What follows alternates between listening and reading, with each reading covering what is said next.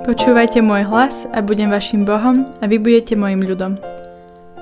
7. kapitola Jeremiáša Veď som vašim otcom nič nehovoril a nič neprikázal o obetách a žertvách vtedy, keď som ich viedol z Egypta. Iba som im uložil príkaz, ktorý znel Počúvajte môj hlas a budem vašim Bohom. Vy však budete môjim ľudom. Kráčajte tiež každou cestou, ktorú vám ja prikážem, aby sa vám dobre vodilo ale nepočúvali a nenaklonili si ucho. Išli za svojimi plánmi v podlej zatvrdnutosti svojho srdca, ukázali mi chrbát a nie tvár. Jeremiáš 7. kapitola Podobne ako od Izraelitov, jediné, čo od nás Boh žiada, je, aby sme počúvali Jeho hlas a nezatvrdzovali si srdcia pred Jeho slovom. Boh sa nám prihovára mnohými rôznymi spôsobmi, či už cez iných ľudí, kázne v kostole alebo cez sväté písmo, ale aj vo chvíľkach ticha, keď sme celkom sami, iba s Bohom a nič nás neruší. Mnoho ľudí sa žiaľ ticha bojí. Robia všetko preto, aby sa mu vyhli. Možno to vidieť takmer všade. Zapnuté televízory, ktoré nikto nepozerá, zapnuté rádia, ktoré nikto nepočúva.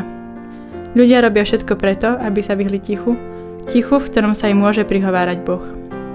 Prečo tak robia? Boja sa snať Boha a jeho slova?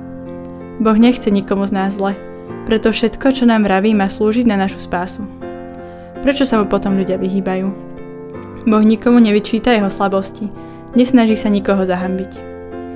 Aký majú teda ľudia dôvod vyhýbať sa jeho slovu? Svetý apoštol Ján napísal Boh je svetlo a nie v ňom nejakej tmy. A taktiež, ľudia milovali väčšmi tmu než svetlo, lebo ich skutky boli zlé.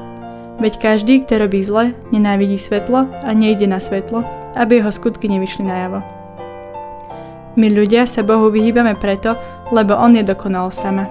Niečo, čo naše hriešne srdce nedokáže zniesť. Preto nás jeho prítomnosť bolí a je nám nepríjemná.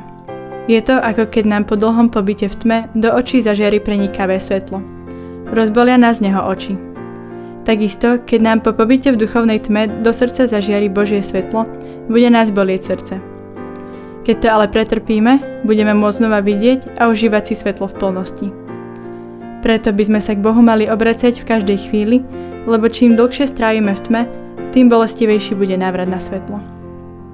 Bože, ďakujem Ti za to, že sa mi prihováraš.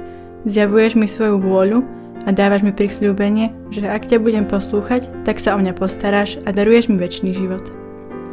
Prosím ťa, odpust mi moje previnenia spáchané neposlušnosťou voči Tebe. Prosím ťa, daj mi dar, aby som dokázal rozpoznať, ako sa mi prihováraš a aby som chápal, čo mi chceš povedať. Pomôž mi byť stále obrátený na Teba, hľadieť do svetla Tvojej tváre a neodvracať sa hriechom od Teba. Pomáhaj mi otvoriť si srdce pre Teba a úprimne plniť Tvoju vôľu. Amen. Snažím sa počúvať, čo mi Boh hovorí. Uvedomujem si, že Sveté písmo je živé Božie slovo, čítam ho pravidelne a rozímam nad tým, čo mi chce Boh povedať. Vyhrať si dnes čas na čítanie Biblie a porozmýšľaj, čo ti chce Boh chce svoje slovo povedať.